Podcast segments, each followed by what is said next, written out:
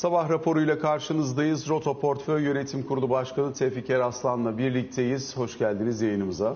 Hoş bulduk Açıl Bey. Oldukça zorlu bir dönem, oldukça zorlayıcı bir dönem. Hala e, insanlar üzerinden travmayı atmaya çalışıyor. Bölgede hala enkazdan canlı çıkarılmaya çalışılan e, insanlara dair haberler görüyoruz şu an itibariyle televizyonlarda. Dolayısıyla e, bir yandan artık yıkımın boyutu, bir taraftan hayatın normale dönmesi için e, ne kadar bir süre geçmesi gerektiği ya da nelerin yapılabileceği gibi konuların konuşulduğu bir tabloyla karşı karşıyayız.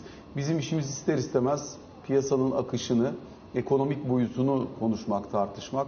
Bunlarla ilgili görüşlerinizi mümkün olduğunca almaya çalışacağım. Önce depremle ilgili varsa söylemek istediğiniz onu alayım sonrasında başlayalım. Öncelikle birinci cümlenize yönelik olarak inşallah bundan sonra da müjdeli haberler deprem bölgesinden e, duyarız. Hayatını kaybeden tüm vatandaşlarımıza Allah'tan rahmet diliyorum. Yakınlarına başsağlığı diliyorum. E, yaralanan e, vatandaşlarımıza da acil şifalar diliyorum. Ee, biz piyasa tarafına dönüp baktığımız zaman Borsa İstanbul e, özellikle deprem günü ertesi gün açık kaldı. Sonraki çarşamba günü e, bir 12-13 dakikalık seansta %7 düştü. Daha sonrasında işlemler durduruldu. Çarşamba günkü işlemler iptal edildi. Sonra borsa kapalılık süresince alınmış olan çeşitli önlemler söz konusu oldu. Bu önlemler tamamlandı. Daha sonrasında da e, bu hafta itibariyle yeniden işlemler başladı çarşamba günü. E, kaybın bir e, kısmı geri alındı. Dün de yine Borsa İstanbul yükselişle gün kapattı. E, fakat tabii alınmış olan çok önlem var. Bunların üzerinde de bir parça değerlendirme yapmak lazım. Öncelikle borsanın bu ilk haftasını bir değerlendirmenizi rica ederim. Hani açık kaldığı günler, daha sonrasında gelen kararlar, depo yükümlülükleri iptal edilmesi, daha sonrasında e, algoritmik işlemlerle özellikle salı günü yaşanan sert düşüş, bunun yansımaları ne dersiniz? Ee, bir kere e, şunu söylemek lazım. Deprem e, Türkiye'nin geçmişinde de hep e, karşılaştığımız bir hayatımızın gerçeğiydi, bir felaketti. Ama bunu tabii geçmiş dönemde karşılaştırdığımız, yaşadığımız depremlerle karşılaştırdığımızda boyutu çok çok fazla. Bugün çok daha net görebiliyoruz. Dolayısıyla bu tip afetlerde dönüp karar e, almak, konunun büyüklüğünü e, algılayabilmek biraz e, zaman oluyor. Dolayısıyla e, ben ilk iki gün yaşadıklarımızı biraz buraya bağlıyorum. Dolayısıyla çarşamba günü e, e, borsanın durdurulması, ardından e, o güne ilişkin işlemlerin iptali geldi. Sonrasında da devlet e, bununla ilgili e, deprem bölgesindeki o çok yoğun yardım ve koordinasyon çabasının yanında bir taraftan da borsada yatırımcıların zarar görmemesi için ne yapabilirim diye çok ciddi bir e, çaba e, sarf etti. E, burada birçok kurumun eşgüdümlü olarak çabasının olduğunun altını çizmek lazım. Aksi takdirde biz zaten bu tedbirler alınmasaydı pazartesi salı günü yaşadıklarımızdan daha fazlasını borsayı açtığımız ilk gün yaşayabilirdik. Ee, onun dışında şunu da e, söylemekte e, fayda var. E, bu e, tedbirler e, büyük oranda işe de e, yaradı e, diye e, gözüküyor. E, bir de belirtilmesi gereken hususlardan bir tanesi e, borsanın e, likiditesinin de olması hisse senetlerinin ya da borsada alınıp satılan menkul kıymetlerin e, dilediği zaman nakde döndürülebildiğini yatırımcıların biliyor olması da çok e, önemli. Dolayısıyla sadece düşecek endişesiyle e, piyasaların e, çok uzun süre kapatılmasının ayrıca e, risklerinin olduğunu da unutmamak lazım. Buradaki e, varlıklarını çok likit olarak düşünen ve buna karşı e, bunun sonucunda da üçüncü taraflara karşı yükümlülük altına giren vatandaşlarımızın olduğunu da unutmamak lazım. E, ben e, tekrar e, buradaki koordineli çabalara e, gelmek istiyorum. E, bu konuyu konuşabileceğimizi düşünerek başlıklar halinde de çıkartmıştım. E, ilk önce e, yapılması gereken en önemli işlerden bir tanesi deprem bölgesinde etkilenen yatırımcılara ilişkin olarak karar almaktı. Burada e, özellikle kredili işlemler ve yükümlülüklerin yerine getirilmesiyle ilgili Sermaye Piyasası Kurulu'nun hem e, e, tavsiye niteliğinde kararlar oldu aracı kurumlara hem de bu konuyla ilgili almış olduğu önlemler oldu. Zannediyorum bu alınan kararlar e, yatırımcıların bir nebze e, oradaki yaralarının sarılması ya da e, bu e, yükümlülüklerinin yerine getirilebilmesiyle ilgili güçlüklerin ortadan kalkmasına önemli ölçüde e, fayda sağladı. E, Yine e, diğer taraftan piyasalar açıldığı zaman aracı kurumların üstünde bir stres olmaması için aracı kurumlar tarafından pay alımları yapılması durumunda ya da bilançolarında bulunan paylar için risk ağırlık değeri düşürüldü. Dolayısıyla aracı kurumlar kendileri öz kaynaklarıyla taşıdıkları e, hisse senetlerinde daha fazla pozisyon alabilme kapasitesine bu sayede e, sahip oldular. Yine e, e, payların geri alımıyla e, kolaylaştıracak bir takım e, kararlar alındı. Artık genel kurula gitmeden yönetim kurulu kararıyla bu kararların alınabilmesine imkan tanındı. Ayrıca vergi avantajı sağladı. Vergi avantajı da sağlandı. Toplamda burada şirketlerimiz 20 milyar TL'ye yakın geri alım e, kararı aldılar. Önümüzdeki dönemde ihtiyaç olursa zannediyorum bu kararlarını da kullanıyor olacaklar için. Ayrıca mesela bankalar için de hisse geri alımı gerçekleştirildiği takdirde kendi hisselerini kendi bilançolarında tuttuklarında bunun öz kaynaktan sayılıp sayılmamasına ilişkin düzenlemeler vesaire de geldi. Bunlar da önemli. Yani bunları böyle alt alta yazıyorum ki piyasa e, e, açıldığı zaman nasıl açıldı e, ve pozitif olabildi kendiliğinden olan bir iş değil. Arka tarafında çok koordineli. Bunları tabii Gelir İdaresi Başkanlığı, Sermaye Piyasası Kurulu, Borsa İstanbul, e, Hazine e, Bakanlığı bunların her birisinin koordinasyonuyla gerçekleşen işler oldu. E, Yine e, devam etmek gerekirse mesela bireysel emeklilik sisteminde devlet katkısında hisse senedi taşıma zorunluluğu %30'a yükseldi. Bununla ilgili çok da uzun olmayan bir e, zaman verildi ve burada da yine çok seçici ve itinalı davranıldı. Likit olan büyük hisse senetlerine buradaki paralar e, yöneltildi. E, Diğer taraftan yine borsa e, tarafından alınan e, tedbirler vardı. Bu tedbirlere baktığımızda da e, piyasadaki işleyişi kolaylaştıracak. E, Ondan sonra e, piyasada algının bozulmasına neden olmayacak ya da neden olabilecek e, e, türdeki emir tiplerinin ortadan kaldırılmasına yönelik e, kararlardı. Bir de algoritmik e, trade e, yapan e, e, HFT'lerin hızının kesilmesine yönelik olarak da e, bir e, bir takım kararlar vardı. Bunlar da zannediyorum piyasanın sağlıklı işleyişine e, yönelik olarak önemli katkı sağladı. Yine Türkiye Varlık Fonu borsada bir e, alım yapabilmek ya da e, aşırı dalgalanmayı önlemek adına bir e, fon oluşturduğunu duyurdu. Dolayısıyla ben de ihtiyaç olursa bu fonu devreye sokacağım dedi. Bunların hepsini düşündüğümüz zaman biz e, piyasa açıldığı gün çarşamba yani e, iyi bir e, açılış yapabildik. Dün nispeten yine e, olumlu e, sayılabilecek bir e, sonuçla günü kapatabildik. Yani şu anki çarşamba günkü açılış ve dünkü senaryo aslında piyasanın kendi işleyişine kavuşabilmesi adına en iyi senaryonun gerçekleşmiş olduğunu gösteriyor bize. Yani ilk gün itibariyle aslında tabii ki hani özellikle pazartesi ve salı günkü işlemlerde işte önce pazartesi depo yükümlülüğünün gelmesiyle birlikte boyutun, sarsıntı boyutunun arttığını gördük. Akşam bu karar iptal edildi. Karar iptal edildikten sonra ama tedirginlik artınca borsa açılacak mı, şey, kapanacak mı yoksa mevcut şekliyle mi devam edecek falan denilirken ertesi gün algoritma girdi bütün piyasayı e, aşağıya çekti. Elinde ne var ne yoksa bütün piyasaya boca etti. Böylelikle zaten e, çok ciddi bir düşüş yaşandı. Çarşamba günü borsa açılmasa, pazartesi günkü işlemlerin takası gerçekleşmese belki bütün hepsini cuma günkü kapanışa alma imkanı olur muydu? Bu çok soruluyor ne dersiniz?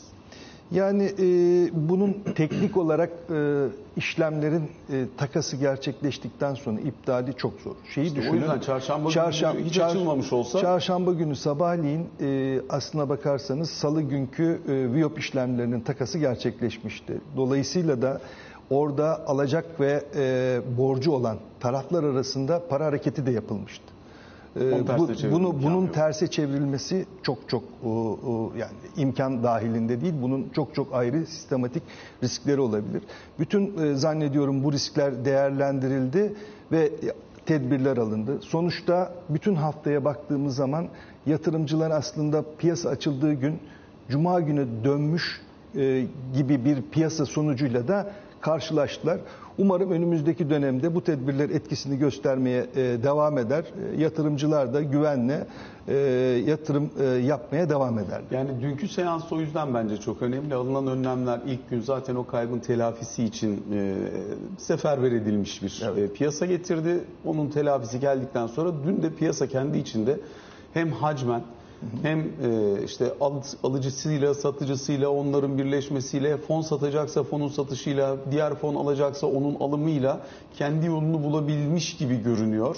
E, ümit ediyoruz böyle devam eder çünkü sağlıklı işleyiş açısından burası çok e, belirleyici olacak kısım. Yani devlet eliyle yukarıda tutmak isteyebilirsiniz en azından kayıpların telafisi için. Ancak sonrası e, çok belirleyici ya orada piyasanın kendi kendine hareket etmesine izin vermek gerekir. Dün onun görülmesi açısından iyi oldu diye tahmin ediyorum. Ne dersiniz? Doğru yani çok net bir şey var. Özellikle devlet katkı fonlarının e, alıcı e, olduğu e, şirketlerin e, hisse senedi performansları dün son derece iyiydi. E, buna mukabil e, e, devlet katkı fonunun alıcı olmadığı hisse senetlerinde de satışlar e, vardı. E, ş- e, şöyle değerlendirmek e, daha doğru olur diye ben e, bakıyorum. Şimdi e, mevcut borsada kot olan e, şirketlerimiz operasyonlarını birçoğu devam ettiriyor. İşte tek tek şirketlerimiz de e, deprem bölgesinde e, kaynaklanan bir takım zararları, kayıpları, operasyonel güçlükleri var mı? Bunları e, duyuruyorlar. Dolayısıyla ben şöyle bakıyorum. E, bu e, depremden hiç etkilenmeyen şirketlerimiz de var. Dolayısıyla e, yatırımcıların mesela bu şirketlerle ilgili bakış açıları, e, şirket değerine ilişkin değerlendirmeleri normalde deprem öncesine göre pek e, büyük oranda fark etmiyor olması gerekir. Ama e, şunu da unutmamak lazım. E, borsadaki fiyatlar sadece e, değerlemeler üzerinden ortaya çıkan rakamlarla belirlenmiyor. Diğer taraftan yatırımcının e, psikolojisi, diğer taraftan yine yatırımcıların alma ve satma e, istekleri burada fiyatın belirlenmesinde önemli bir e, faktör oluyor diye düşünüyorum.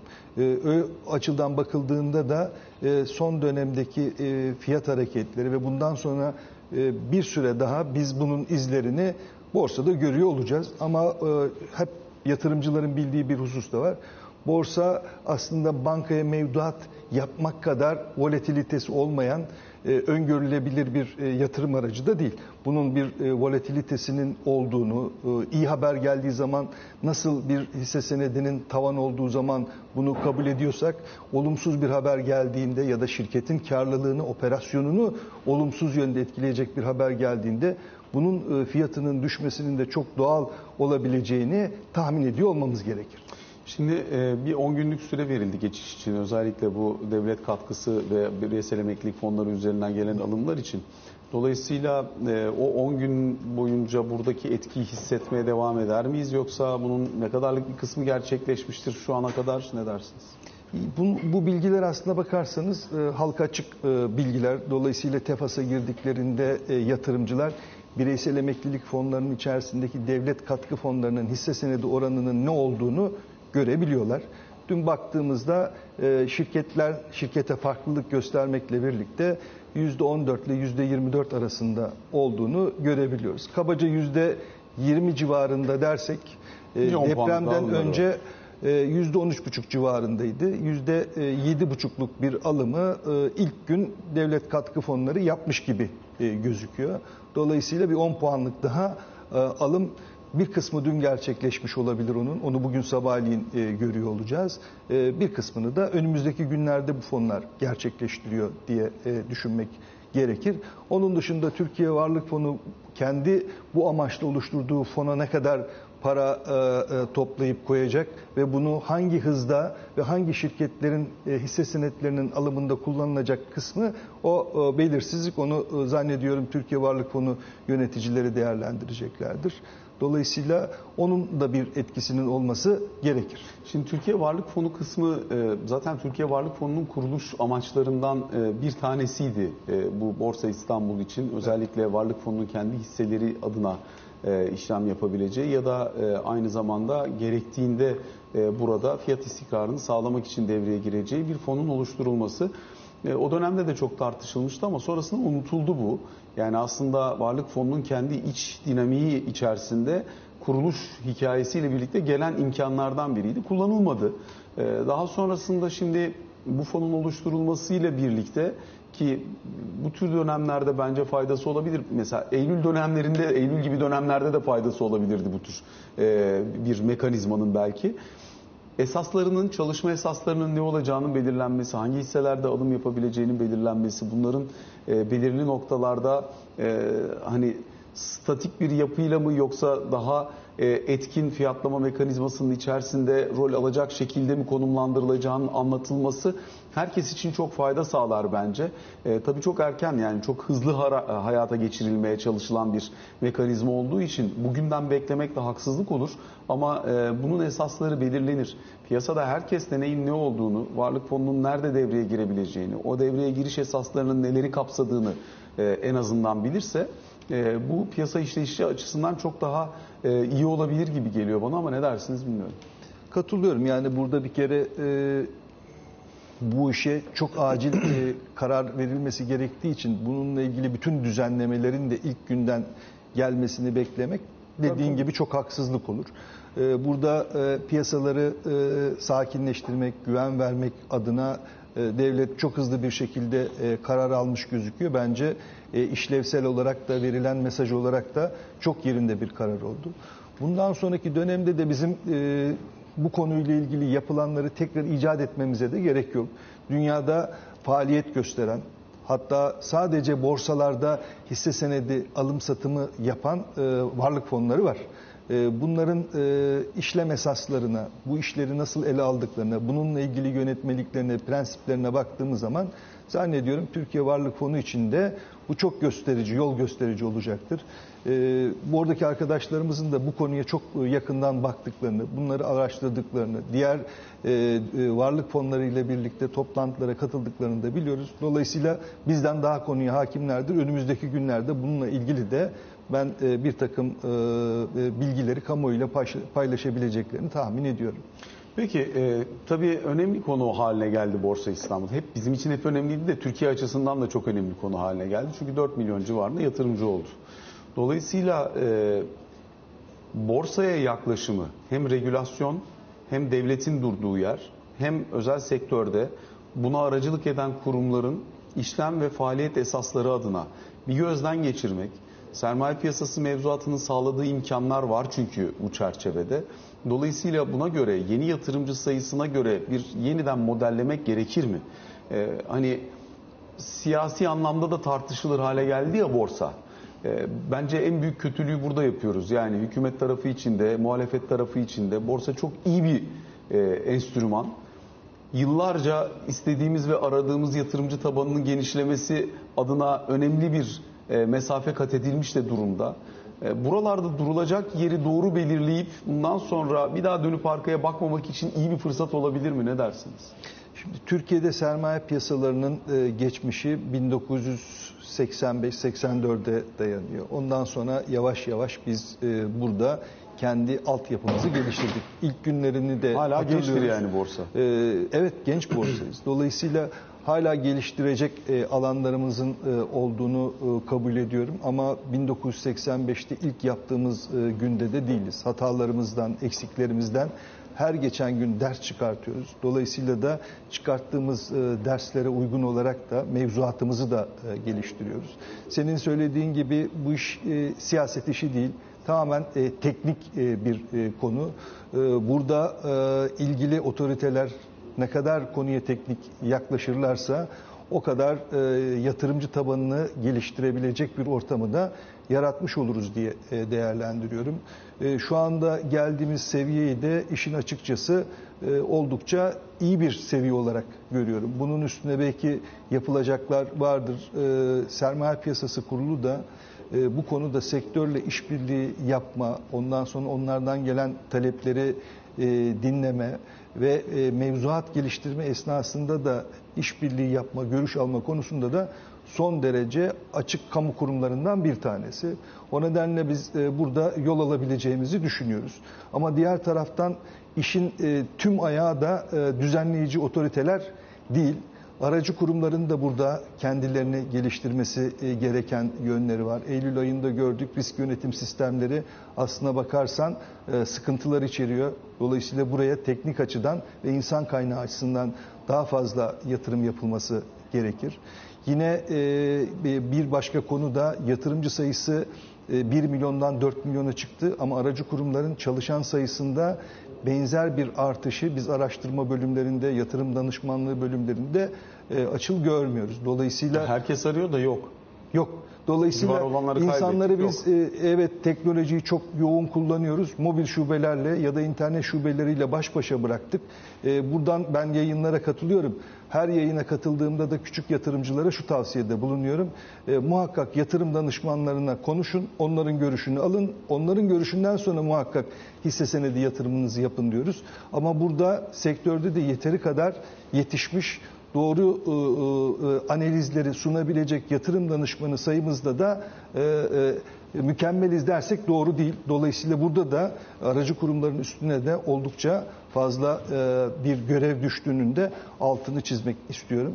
Yine e, şimdi e, biraz aracı kurumlara dokunduk ama diğer taraftan şuna da bir cümle kurmak gerekir diye düşünüyorum. Küçük yatırımcının da burada dikkatli olması gerekecek. Yani e, sadece sosyal medyadan e, duyduklarıyla e, e, yatırım kararı alma konusunda ciddi sıkıntılar e, oluyor. Ondan sonra da dönüp otoriteden bunların çözülmesini de isteyebiliyorlar. E, o nedenle de burada da e, dikkatli olunması gerekir. Küçük yatırımcıların daha fazla e, yatırım fonları ve yatırım danışmanlarıyla birlikte hareket etmesi onların yararına olur. Ee, elbette burada önemli fonksiyonlardan bir tanesi biraz önce hani regülatör, düzenleyici durduğu yer vesaire derken e, geçtiğimiz yıllarda Borsa İstanbul e, ve daha önce İstanbul Menkul Kıymetler Borsası iken de anlayış borsa inebilir, çıkabilir, kendi içinde dalgalanabilir. İşte e, buralarda e, yatırımcıların zararı da olabilir, karı da olabilir. Genelde böyle bir bakış açısıydı. Şimdi tabii finansal okuryazarlığı biraz önce sizin söylediğiniz gibi e, oldukça düşük bir yatırımcı kitlesiyle e, karşı karşıya kaldığımız için e, dönem dönem işte bazen de risk kontrol mekanizmaları Eylül ayında olduğu gibi yeterince kurgulanmadığı için buralardaki hasarı küçültmek için devletin devreye girmesi gereken dönemler oldu. Eylül'de bu iyi bir formülle çözüldü. Şimdi dönüp baktığımızda bu kez deprem, deprem sonrası olup bitenler ve devletin bir kez daha devreye girerek buradaki yatırımcıların elinden tuttuğunu gözlemliyoruz. Ee, biraz bundan sonrasını tasarlamak lazım. İstisnai dönemler evet ama yatırımcıların herhalde şunu da bilmesi lazım. Devlet her düştüğünüzde elinizden tutup borsada, borsa için söylüyorum. Her düştüğünüzde elinizden tutup kaldıramayabilir. Ya da kaldırmalı mıdır, kaldırmamalı mıdır? Şöyle e, e, çok net bir e, yanıtı var Açıl. Devlet para kazandığı zaman yatırımcı gel bunu beraber yiyelim demiyor. Dolayısıyla da yatırımcılar para kaybettikleri takdirde de bunu kendi kararlarıyla aldıkları e, yatırım kararının bir e, sonucu olarak e, görebilecek olgunlukta da olmaları gerekiyor. Çünkü biz borsanın bir volatilitesinin olduğunu söylüyoruz. Burada yatırım yaparken muhakkak ve muhakkak analiz yapılması gerektiğini de söylüyoruz. Yani domates alırken iki tane tezgah geçmeden domates almayan bir vatandaşın borsadan hisse senedi alırken e, sosyal medyadaki iki satır cümle üzerinden bunu alabiliyor olması aslına bakarsan bu konudaki en ciddi sıkıntılardan bir tanesi. Bunların e, önümüzdeki dönemde aşılabiliyor olması gerekir diye ben düşünüyorum. Peki e, özellikle bu algoritmik işlemler kısmını da e, biraz değinmek istiyorum. Bu çok tartışılıyor çünkü normal koşullar altında algoritmalar şu anda bütün dünyada borsaların en büyük kitle sağlayıcıları aynı zamanda. Benzer şekilde e, işlem derinlikleri açısından da fayda sağlayabiliyor.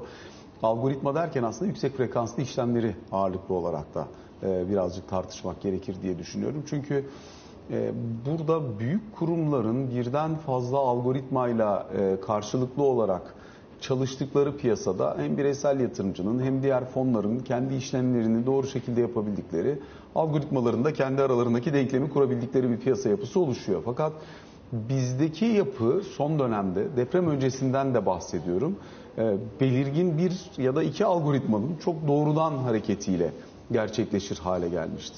Kurumsal yatırımcı eksikliği burada özellikle çok belirleyici. Bir de yabancı yatırımcı eksikliği de tabii çok belirleyici faktörlerden biri. Algoritma gelip e, bir tahtayı çizmeye başladığında karşısında durabilecek bireysel yatırımcı yok. Fonlar açısından da direnç ancak belli bir yere kadar olabiliyor. Dolayısıyla nasıl bir çözümü var bu işin? Şimdi hızını düşürdük algoritmanın ama e, sonuç itibariyle bir varlığını kabul etmek, iki ona göre bir çerçeve çizmek gerekebilir bundan sonrası için. Şimdi yurt dışında da algoritmalar var. Ee, Bazı borsalarda e, algoritmaların toplam işlem hacmindeki payı Borsa İstanbul'un çok çok e, üstünde. Yani Amerika'da bunun biz e, yüzde seksenler mertebesinde olduğunu biliyoruz. Biz Biz de- yaşayan ülkelerde de var %70'ler, %80'ler, Biz daha e, %60'lar. oralarda değiliz. Dolayısıyla bizimkinin en üst noktada olduğunu söylemek doğru değil. Ama bizde e, biraz önce söyledin kurumsal yatırımcılarımız e, yeteri kadar büyük değil.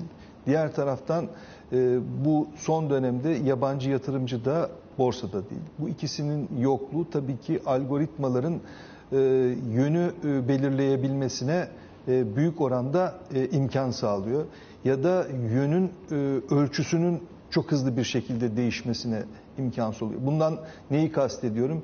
Yüzde bir yükselecekse yüzde üç, yüzde dört yükselmesine neden olabiliyor. Ya da yüzde bir düşecekse yüzde üç, dört düşmesine neden olabiliyor. Trendleri hızlandırıcı bir etkisi var. Birçok algoritma aslında günü sıfırla kapatıyor.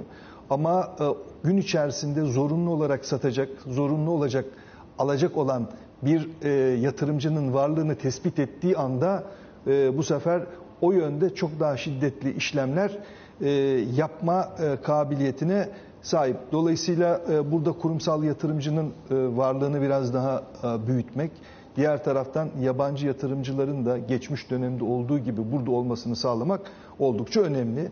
Diğer taraftan bireysel yatırımcı açısından da eğer ben orta ve uzun vadeli hisse senedi yatırımı yapıyorsam gün içerisinde algoritmanın ne yaptığı beni çok da etkilemiyor. Ee, burada gün içerisinde algoritmaya karşı trade eden bireysel yatırımcı varsa, bu da küçük yatırımcıysa o zaman eşit güçler arasında bir e, işlem olmadığını da kabul etmek lazım. Ee, Burada peki nasıl bir sistematik oluşturulabilir? Yani algoritma var dediğim gibi bunda kabulü gerekir ama e, işte yabancı yatırımcı eksikliği burada çok belirleyici dedik ya bunun açılması da çok mümkün görünmüyor şu an itibariyle. Özellikle bu e, para politikası ve ekonomi sisteminin temeli e, kur düzeyini hedeflediği ve dolayısıyla yurt dışına swap kanalıyla verilen Türk lirasının dövize dönme riski taşınmak istenmediği için yabancı yatırımcının hisse senedi piyasasına e, doğrudan erişimi Türk lirası bulunmadığı için sınırlı hale geliyor. E, Zaten giderek azaldığında gözlemliyoruz. Sadece yabancısız bir hisse senedi piyasası mümkün mü? Bu da bir tercih olabilir bu arada ama ne kadar yürüyebilir? O zaman ona göre dizayn etmek gerekir mi? Ne dersiniz? Yani bence bu yönünü dizayn etmeye e, çalışmaktansa e, yabancı yatırımcıların da e, buraya daha fazla gelecek bir ortamın yaratılması için daha fazla gayret tercih etmeliyiz. Yani şu bir seçenek algoritmaları yasaklayalım. Burası daha küçük yatırımcı için güvenli olsun diyebiliriz. Ama o zaman likitte konusunda çok ciddi bir taviz vermiş oluruz. Belki şu anda e, eleştirdiğimiz ya da sıkıntısını çektiğimiz konudan daha fazlasıyla karşı karşıya gelme riski e, taşırız. Dolayısıyla e, onlarla birlikte yaşarken bu sorunu nasıl çözebileceğimize yönelik olarak taraflardan belki görüşler toplanıp tekrar bu konu masaya yatırılabilir. Tevfik Araslan çok teşekkür ediyoruz. Kıymetli görüşlerinizi bizlerle paylaştığınız için bugün kısa bir aramız var. Sonrasında Can Türkoğlu ile karşınızdayız.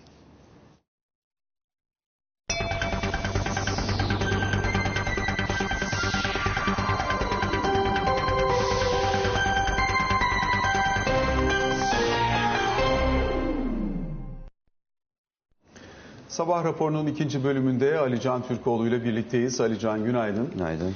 Özellikle deprem gündemi elbette en ön planda kalmaya devam ediyor. Hem kamu tarafından alınan çeşitli önlemler, atılan adımlar var. Hem aynı zamanda dün Cumhurbaşkanı Erdoğan'la MHP lideri Bahçeli'nin bir araya geldikleri bir toplantı var. Bugün itibariyle Millet İttifakı'nın bir araya geleceğini e, biliyoruz. Dolayısıyla bu deprem temelli gelişmelerle bir başlıyor. E, toplantılarla başlayayım istiyorsan. Çünkü dün Cumhurbaşkanı Erdoğan'la MHP lideri Devlet Bahçeli bir araya geldi. Bir saat süren bir görüşme gerçekleştirildi. Özellikle e, şu ana kadar yapılan çalışmalar yani işte arama kurtarma çalışmaları, enkaz kaldırma çalışmaları, bundan sonra ne yapılacağına ilişkin bilgilendirme e, yani deprem bölgesinde, depremden etkilenen illerde e, hızlı bir şekilde neler yapılacak buna ilişkin bir e, bilgilendirme yapıldığını düşünüyorum. E, onun dışında da e, işte depremzedelere yapılan yardımlar, şehirlerin özellikle yeniden inşasıyla ilgili sürecin nasıl işleyeceği, e, bundan sonraki önümüzdeki günlerde hem meclisteki süreç hem de kararnamelerle ilgili noktanın ne olacağı ve muhtemelen seçim gündemiyle ilgili bir görüşme gerçekleşti. En son 2 Şubat'ta bir araya gelmişti iki isim. Ee, Daha sonrasında depremden sonra hem bölgedeki yapılan şu ana kadarki çalışmaların bir genel detaylandırılması hem de seçimle ilgili bir görüşme olduğunu tahmin ediyoruz. Özellikle seçime ilişkin Şimdi 14 Mayıs tarihinde uzlaşılmıştı daha öncesinde ama e, 14 Mayıs konusunda devam edilecek mi yoksa olağan tarih olan 18 Haziran'da mı yapılacak konusuyla ilgili olarak da iki liderin konuşmuş olduğu tahmin ediliyor. Bir açıklama yapılmadı ama önümüzdeki günlerde muhtemelen partilerin seçimle ilgili ne düşündüğünü daha net anlayacağız. Ama iki gündür tekrarlıyoruz zaten. E, hükümet tarafından seçimlerin daha da ertelenmesine yönelik bir şu anda teklif veya düşünce olmadığı olsa bile muhalefetin zaten kabul etmeyeceğiyle ilgili bir takım partilerden zaten açıklamalar geldi. Süre sonra Yüksek Seçim Kurulu'ndan bir açıklama gelmesi beklenebilir mi? Özellikle bölgedeki seçmenlerin nasıl etkileneceği ya da seçim noktalarının nasıl olacağına ilişkin netlik ortaya çıktıktan sonra. Yani takvim belli olduktan sonra Yüksek Seçim Kurulu özellikle deprem bölgesinden ayrılan vatandaşların nasıl oy kullanacağıyla, O- o- nerede için nerede el- e, oy kullanacağıyla ilgili bir değerlendirme yapacaktır. Ama daha takvim belli değil. Seçim tarihine ilişkin Cumhurbaşkanı'ndan, Cumhurbaşkanlığından resmi bir açıklama yok. Yani tarihler şöyle kısmen belli. Eğer eskiden olduğu gibi, deprem öncesinde olduğu gibi 14 Mayıs tarihinde e, bir seçim yapılması planlanıyor, düşünülüyorsa 10 Mart'ta zaten Cumhurbaşkanı'nın açıklama yapması gerekiyor takvim gereği. E, hayır, olağan tarihinde 18 Haziran'da olacaksa ise o takvim 19 Nisan'dan itibaren başlıyor. Dolayısıyla o zamana kadar ben Yüksek Seçim Kurulu'ndan yeni bir açıklama gelmesini beklemiyorum. Ama takvim netleşmeye başladıktan sonra e, vatandaşların nasıl, nerede oy kullanacaklarıyla ilgili bir çalışma yapılacağı ve bu çalışmanın da kamuoyuyla paylaşacağı, paylaşılacağını e, tahmin ediyoruz Yüksek Seçim Kurulu tarafından. Ee, diğer tarafta Millet İttifakı tarafında da e, yarın bir toplantı gerçekleştirecek Saadet Partisi ev sahipliğinde. Normalde eski planlamada 13 Şubat'ta bir aday toplantısı yapacaktı bu altı siyasi parti genel başkanları bir araya gelip e, aday belirleme ile ilgili olan e, kritik toplantıyı yapacaklardı. O toplantı ertelendi. E, yarınki toplantı sadece deprem gündemli Ben olacak. bugün dedim yarın. Yarın. Değil mi? Yarın. Okey. Ee, deprem gündemli olacak. Ee, burada hem bölgede bölgeye giden e, partilerin edindikleri izlenimler ve bundan sonra ne yapacaklarına ilişkin bir değerlendirme yapılması bekleniyor. Muhtemelen 6 siyasi parti genel başkanı deprem tedbirlerine yönelik kendilerine göre bir yol haritası da açıklayacaklardır. Bir tavsiye paketi gibi, bir öneri paketi gibi. Dolayısıyla yarın da bu toplantı gerçekleştirilecek. Ee, partilerin yani siyasi partilerin şu andaki ana gündemleri zaten deprem ve deprem sonrasında e, yapılması gerekenler. Dolayısıyla gündemlerinde bu şekilde oluşmasını bekliyoruz. Onun dışında e, depremle ilgili çalışmalarda ilgili bakanlıklardan çeşitli açıklamalar geliyor. İşte en son Çevre Şehircilik Bakanlığı mesela dün itibariyle e, binalardaki hasarın ile ilgili olarak rakamları açıkladı. E, işte Milli Eğitim Bakanlığı'ndan özellikle eğitimin nasıl devam edileceğine ilişkin açıklamalar düzenli olarak geliyor. Tabi burada farklı tartışmalar var. Özellikle Üniversiteler üniversiteler- açılacak mı açılmayacak mı e, o diye. tartışma devam ediyor. Ee, Üniversitelerin açılması gerektiği yönünde birçok üniversiteden e, açık telkinlerin geldiği, önerilerin geldiği ifade ediliyor Kapalı kalsın zaten. diyen kimse yok artık zaten. Yani Evet, yurtların kullanılmasıyla ilgili olan bir süreç vardı. Dün zaten e, okuduğum kadarıyla e, Gençlik ve Spor Bakanı'ndan boş olan yurtların kullanıldığı, e, deprem bölgesinde yakınları bulunan öğrencilerin yurtlarda kalmaya devam ettiğine ilişkin açıklamaları okudum. E, ama onun dışında sonuna kadar üniversitelerin kapalı olma kararının arkasında durulacak mı yoksa bu değişecek mi onu göreceğiz ama e, edinilen izlenim veya beklenti daha çok bu kararın değiştirilmesi yönünde. Hani belirli bir süre geçtikten sonra üniversitelerinde e, okullarda olduğu gibi yani ilk orta dereceli okullarda olduğu gibi üniversitelerinde belirli bir süre sonra açılabileceği ve yüz yüze eğitimin başlayabileceği yönünde bir beklenti var ama tabii nasıl bir açıklama ve değerlendirme yapacaklar onu bekleyeceğiz. Zannediyorum şuralarda da problem oluyor. Deprem bölgesinde olup farklı e, şehirlere e, tahliyesi gerçekleşmiş olan e, vatandaşların, çocuklarının oralarda hangi okullara kaydedileceği, o okullarda okuyup okuyamayacakları, mesela özel okulda okuyorsa e, o özel okulun e, bir başka zincirinde okumaya devam edip edemeyeceği gibi konular var. Bunların çok hızlı açıklığa kavuşturulması lazım. Sorular var işte Yani mesela- kontenjanım yok deyip al- almamak falan olmaması lazım herhalde oralarda. İşte var mı bilmiyorum. Duyuyoruz gerçi. Duyuyoruz yani. Ee, işte zincir okulların o ilde bir okulu yoksa farklı bir okul bunu e, gelenleri kabul ediyor mu etmiyor mu o sorular var. Duyduklarımız da var ama tabii resmi olarak buna ilişkin bir açıklama görmedim ben henüz. Ama benim duyduğum ve bildiğim kadarıyla e, hiçbir çocuğun açıkta kalmaması için eğitim anlamında e, ilgili otoriteler ellerinden geleceği, gele- geleni yapacakları konusundaki açıklamaları yapmış. Toplantıları da gerçekleştiriyorlar düzenli diye biliyorum. Ama bunlar sonucunda ne oluyor? Birebir bunların açıklanması gerekiyor işin doğrusu. Yani özellikle işte hem barınma konusunda hem eğitim konusunda dolayısıyla her insanın doğumdan gelen hakları neticesinde devletin üzerine üzerine düşeni yapacağını e, tahmin ediyorum, düşünüyorum da buna ilişkin de yakın zamanda açıklamaların gelmesini bekliyorum. Özellikle deprem gündemli olarak e, yapılanlar ve aslında çok hızlı bir şekilde yapılacaklara ilişkin önümüzdeki hafta arka arkaya da çeşitli kurumların e, toplantılarının olacağı yönünde bilgiler var. Teşekkür ediyoruz Alican. Böylelikle sabah raporunu noktalamış oluyoruz.